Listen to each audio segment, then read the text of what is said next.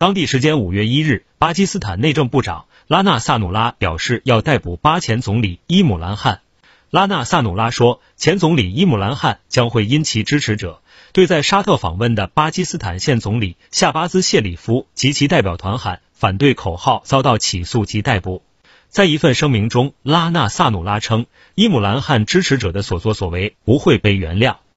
四月二十九日，一群巴基斯坦朝圣者在沙特麦地那的一座清真寺，向巴基斯坦现任总理夏巴兹谢里夫及其随行人员高呼反对口号。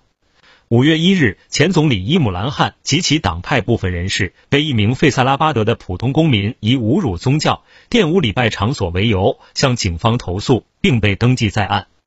听头条，听到新世界，持续关注最新资讯。